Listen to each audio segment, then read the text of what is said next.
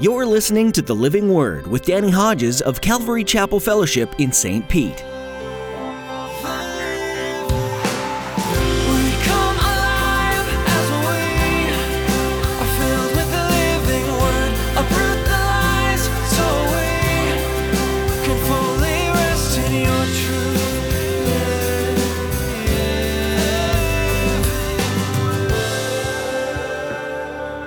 Had severe back pain. He, he had physical issues. He was emotionally distraught. Spiritually, he had no joy. He would write in one of those Psalms, Restore unto me the joy of thy salvation. He had no witness. He, after he repented, he said, Now I'll teach transgressors your ways. He had no witness. Here's a man after God's own heart that failed miserably and then kept it hidden. And it cost him greatly, and it cost his family greatly. It didn't have to happen. Sin affects everyone, always has. Today, Pastor Danny's going to share the origin of sin in this world, taking you all the way back to the first book of the Bible. And from there, he'll tell you about more and more great people who fell short of perfection. But God still shows mercy, as you'll see again and again. And now, for you who has also sinned, there's mercy too. There's a new life waiting for you, all thanks to what God's Son did for you on the cross. Are you ready to accept mercy from God? Now, here's Pastor Danny in the book of Genesis, chapter 3, with today's edition of the Living Word.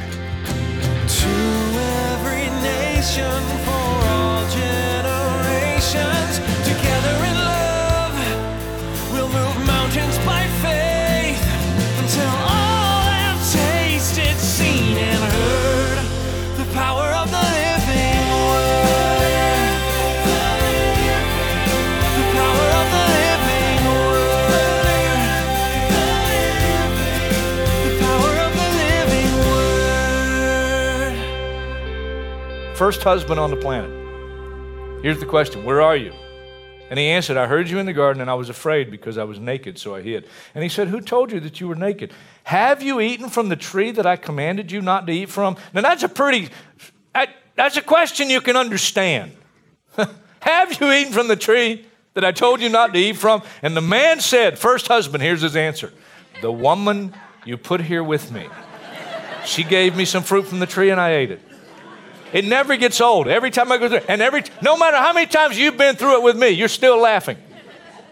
Because you go, what an answer. The woman. It's her fault. But listen, he's not just blaming his wife, he's blaming God. The woman you gave me. You gave me the wrong one. If you would have given me the right woman, this would never happen. And now I'm stuck with her. You married us. And I know you won't divorce us. Now, before we start throwing darts too, too much at the man, keep reading. Then the Lord God said to the woman, What is this you have done? And the woman said, The serpent. Serpent deceived me, and I ate. It- both of those answers are attempted cop outs. What's God looking for? He's looking for a confession. Not it's her fault, not it's the devil's fault. No. What did you do? What did you do? You're right. No buts, no excuses. I mean, my goodness, What?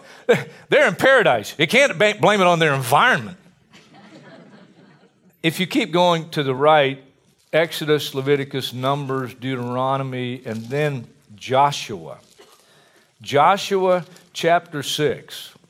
A whole generation of Israelites have wandered in the wilderness for 40 years.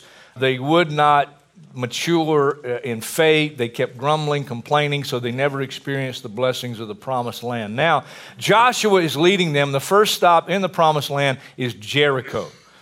Um, God says to them, chapter 6, verse 18, very specifically, but keep away from the devoted things so that you will not bring about your own destruction by taking any of them.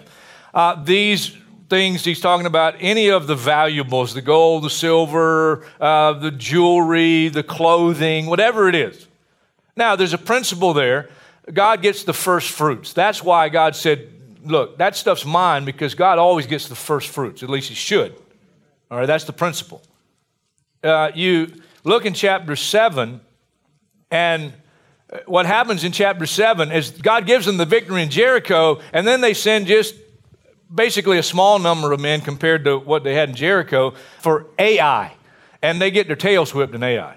The people died, And uh, Joshua's down on his face before the Lord. Lord, what in the world's going on? And God says, Get up, get up. Not a time to pray, time for action. Verse 11, chapter 7 Israel has sinned. They've violated my covenant, which I commanded them to keep. They've taken some of the devoted things, they've stolen, they've lied, they've put them with their possessions. Now, the chapter opens telling us who did it. It was Achan, son of Carmi, son of Zimri, the son of Zerah of the tribe of Judah. And, if you read it carefully, you'll understand that his, his whole family was a part of it. They took some of the devoted things, hid them. He hid them in his tent. But he thinks he's gotten away with it. He thinks nobody knows. God knows. So, verse 13, chapter 7 go consecrate, consecrate the people. Tell them, consecrate yourselves in preparation for tomorrow, for this is what the Lord, the God of Israel, says. That which is devoted is among you, O Israel. You cannot stand against your enemies until you remove it. And God tells Joshua, well, You have them next morning stand together with their clan, with their tribe, with their family. Now, you got a whole, basically a day now. And you wonder what Achan is thinking. You wonder what his family is thinking. And what he should have done, what he should have done is he should have gone to Joshua and said, I'm the one. It's me, it's my family. I've sinned. And I think if he'd have done that, God would have done exactly what he talks about in 1 John and other scriptures as well. He would have forgiven him, he'd have been restored. But he doesn't come forward. He doesn't come forth. He, he spins that wheel and, and plays Russian roulette with his own soul and with his family. Verse 16 early the next morning, Joshua had Israel come forward tribe by tribes, and Judah was taken.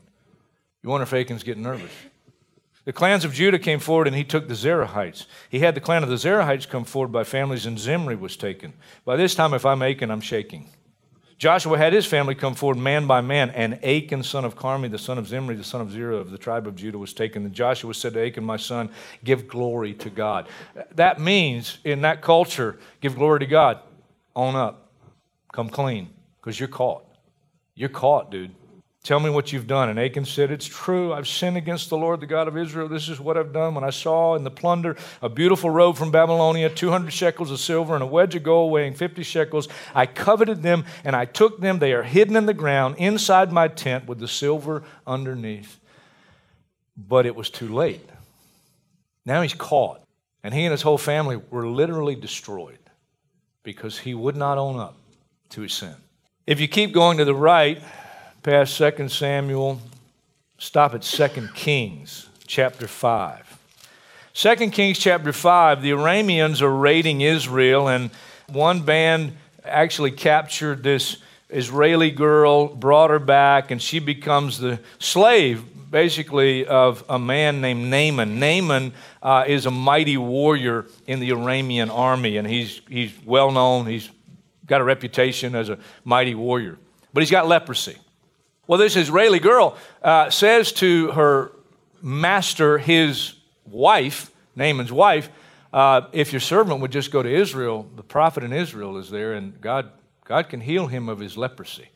So he goes and gets permission. He takes with him some money, thinking he's got to pay the prophet to be healed. Uh, and he goes to Elisha's house. When he gets to Elisha's house, Elisha is led by the Lord not even to come out and meet him because one of the issues he has is pride. And if he's going to really receive from the Lord, there's going to need to be some humility. And uh, he gets all in a huff because Elisha won't come out and meet him. And he goes off in a huff, like, you know, I'm a great man. The guy won't even come out and talk to me. And his servants finally are brave enough, uh, some of his men uh, say, Well, if he'd have told you something really difficult to do, wouldn't you have done it? And he said, Well, of course I would. I'm a mighty warrior. I mean, that's what he's thinking.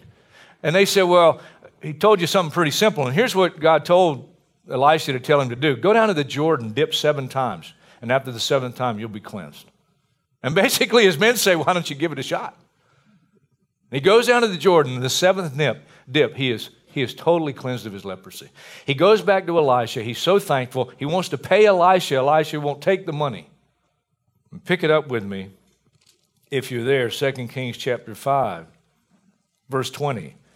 Gehazi, the servant of Elisha, probably the guy that went out and talked to him the first time, said, God says, go down, dip seven times in the Jordan. Gehazi, the servant of Elisha, the man of God, said to himself, My master was too easy on Naaman this Aramean by not accepting from him what he brought. As surely as the Lord lives, I'll run after him and get something from him. Now, let me summarize what happens for the sake of time. He goes after him, catches up with him. Naaman sees him, uh, gets off his, his ride, and says, Hey, everything okay? Oh, everything's fine. But right after you left, some young men from the school of the prophets showed up. Young Christian college students. You got anything you could help them out with? And Naaman's, of course, very anxious. He went, where? He went, of course, here. And he gives them all this stuff for what supposedly for the, the, the young guys in the school of the prophets. Well, Gehazi's lying. He takes that stuff, he goes back to his house, he hides it in his house, and then he goes back to Elisha. Verse 25, he went in and stood before his master Elisha. Elisha said, Where have you been, Gehazi? Gehazi said, Your servant didn't go anywhere. Elisha said, verse 26, Was not my spirit with you when the man got down from his chariot to meet you? Is this the time to take money? Or accept clothes, olive groves, vineyards, flocks, herds, or men servants and maidservants? Naaman's leprosy will cling to you and to your descendants forever. And Gehazi went out from Elisha's presence, and he was leprous as whitey snow. And he passed that leprosy on to his relatives, his descendants. All because he wouldn't own up when he was confronted. All because he tried to just keep it hidden.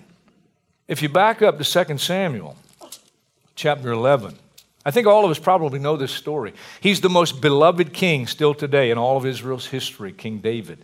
He's a man that God Himself recorded in our Bible as a man after God's own heart. You can't get a better statement made about you than that.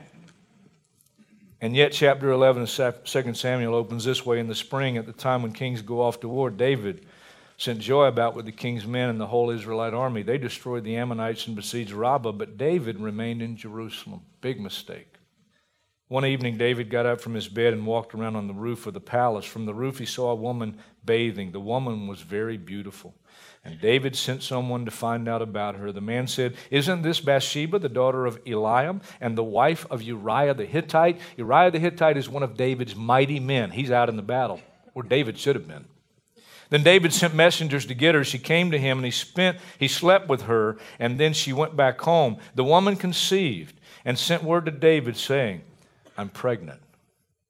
A real life, real life soap opera with a man after God's own heart who failed greatly.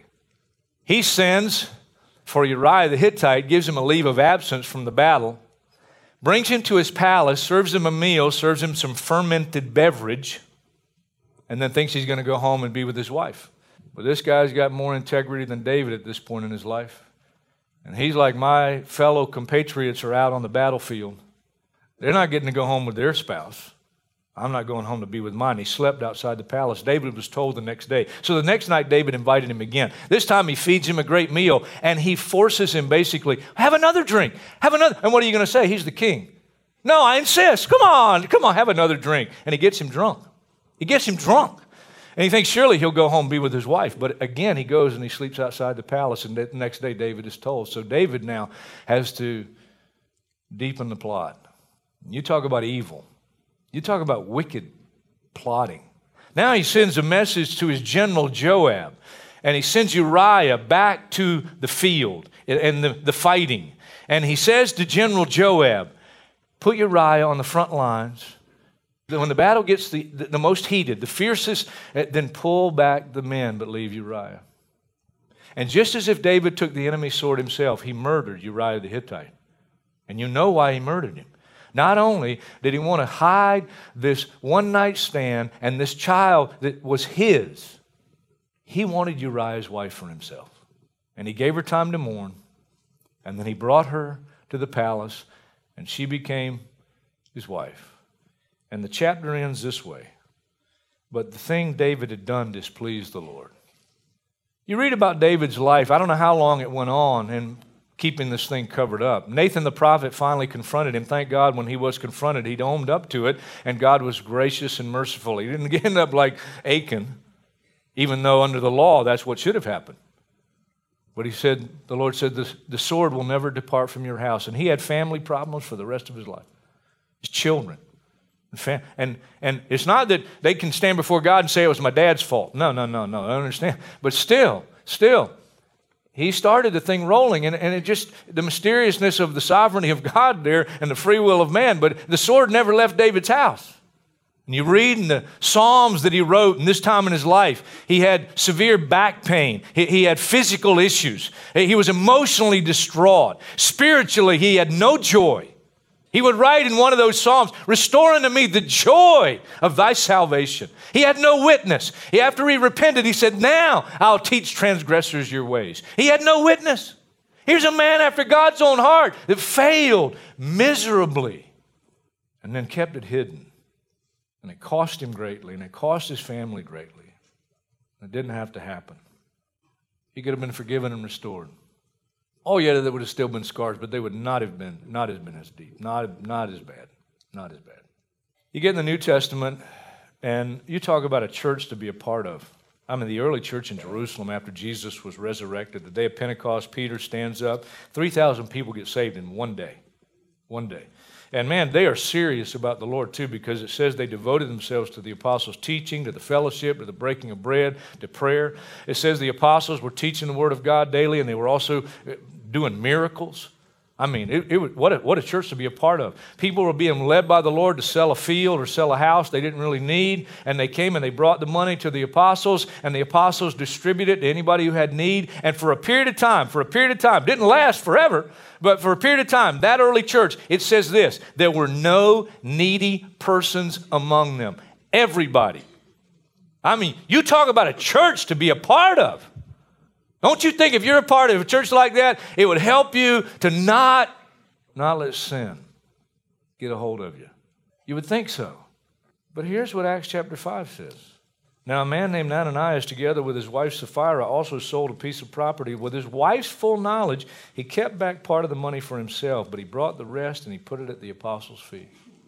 Then Peter said, Ananias, how is it that Satan has so filled your heart that you've lied to the Holy Spirit and have kept back for yourself some of the money you received for the land? Didn't it belong to you before it was sold? And after it was sold, wasn't the money at your disposal? What made you think of doing such a thing? You've not lied to men, but to God.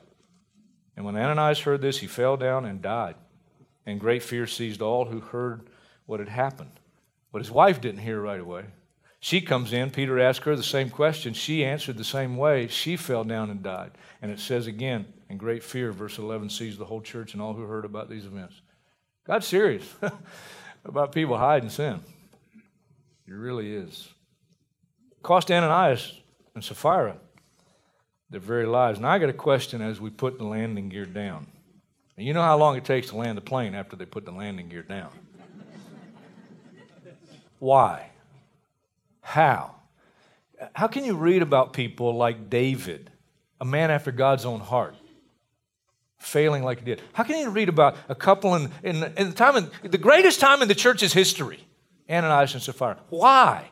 Why? Here's why. We have a natural love for darkness instead of light. Every one of us. We have a natural love for darkness instead of light. One of the reasons is hey, darkness can be a lot of fun. Uh, Moses chose to be mistreated with the people of God rather than to enjoy the pleasures of sin. A lot of things we do in darkness, you get a lot of pleasure out of it. And that's why that's one of the reasons we don't want to give it up. We don't want to come clean. Because if we come clean, that means we're saying, I'm going to give it up. I'm going to give this up. Exposure is uncomfortable. That's another reason it's not easy to come clean. It's uncomfortable. I mean, it's uncomfortable if we're just willing to confess it. It's really uncomfortable if we get caught. Everyone who does evil hates the light and will not come into the light for fear that his deeds will be exposed. The truth is really known about our life. There's also a fear of condemnation. Now, catch this people, including Christians, okay? I'm talking about Christians who love the Lord sometimes won't forgive us and sometimes will condemn us. But God, if we really are sincere, we'll really come clean. Listen, don't you love this verse? God did not send his son into the world to condemn the world, but to save the world through him. Don't you love the stories of the woman caught in adultery? And they say to Jesus, The law says this woman should be stoned. What do you say? And Jesus knew what was going on. He wouldn't even respond. He turned root in the ground. And eventually, one by one, little by little, from the older ones to the younger ones, they began to leave. Because Jesus said, okay, whoever's without sin, let him cast the first stone. Whoever's without sin, let him cast the first stone. Why'd the older ones leave first? Because they got more. They got more of a track record. I hope you realize this. If you haven't come to realize this, sin does nothing good for us. Nothing. It's deceitful. It lies to us. Hebrews 3:13 says, "Encourage one another daily as long as it's called today, so that no one may, may be hardened by sin's deceitfulness." It lies. It's a lie. The end of sin is not love, joy, peace, hope. No, the end of sin is death. It robs us, destroys our lives. Nothing good about sin. Does nothing good for us. Even though we may enjoy it, does nothing good for us. Some people are blind to their sin. Some people make excuses for their sin. I could go story after story of that. King Saul, the first king of the Old Testament, under he, he was confronted and he kept making excuses. What did Adam do? The woman you gave me. Just make excuses. Well, if, I, if my environment, if my, if my upbringing, it's my parents, get a, come on, come on. Get, get right before God and stop making the excuses and just come before the Lord. Listen, when David finally came before the Lord about his sin with Bathsheba, he said, Against you and you only have I sinned.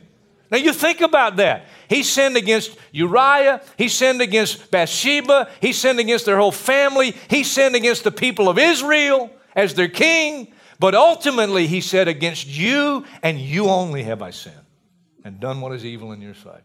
Don't make excuses. Stop it. And we're in a, man, we're in a victim culture, aren't we? Everybody's a victim. Well, not my fault. It is your fault.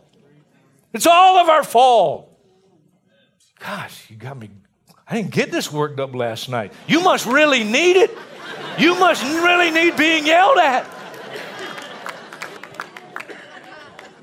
Hey, hey, nobody can hide anything from God. Say this with me. Come on, come on. Nothing in all creation is hidden from God's sight. Everything is uncovered and laid bare before the eyes of Him to whom we must give account. You know what everything means in the Hebrew? Everything. All sin will be ultimately exposed before God. Jesus said, What you've said in the closet will be shouted on the rooftop. All sin will ultimately be exposed. Numbers 32, it's a little statement. You may be sure your sin will find you out. Just a matter of time. Nobody, listen. OJ did not get away with it. Nobody's getting away with anything. Nobody. You may be sure your sin will find you out. It's just a matter of time. Because God knows. And God's the ultimate one. Here's, I love being able to end this way. Because that's our text, First John. I write this to you so that you will not sin, but if anybody does sin, we have one who speaks to the Father in our defense, Jesus Christ, the righteous one. If we confess our sins, He is faithful and just and will forgive us our sins and purify us from all unrighteousness. That's what God wants to do. Every single one of us here today. I don't know what you came in with, I don't know what you're hiding, but if you're willing to confess it, if you're willing to repent, if you're willing to come clean, God is blessing for you. God is blessing for us. He wants to fill us with joy. He wants to fill us with peace. He wants us to walk in the light. He wants us to be able to walk with a clear conscience, nothing to hide from God and from one another. It's a great way to live. Paul said, I strive always to keep my conscience clear before God and men. God wants to forgive. One more verse. Come on, say this one with me. Let us then approach the throne of grace with confidence so that we may receive mercy and find grace to help us in our time of need. Isn't that great?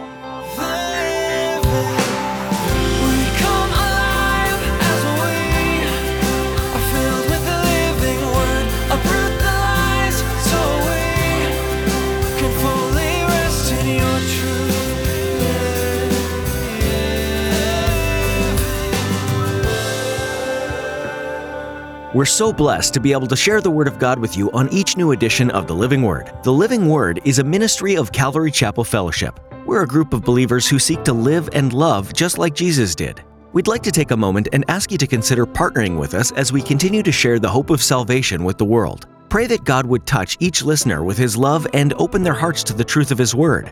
We know the power of prayer, and we appreciate you doing this for us. Pastor Danny will continue his study in 1 John next time, so we hope you'll join us again. But in the meantime, we encourage you to read through 1 John on your own and ask the Lord to reveal who He is. People from every generation have struggled to understand who God is fully, but when you spend time in His Word, you begin to understand His heart. This is what the Apostle John understands and was so diligent to write about. We'd love to have you join us this weekend at Calvary Chapel Fellowship as you dive into your relationship with Jesus. For service times, directions, and more, visit ccfstpete.church. That website once more is ccfstpete.church. With that, we've come to the end of our time with you today. Thanks for tuning in as we teach the Word to reach the world. Join Pastor Danny next time for more from 1 John right here on the Living Word.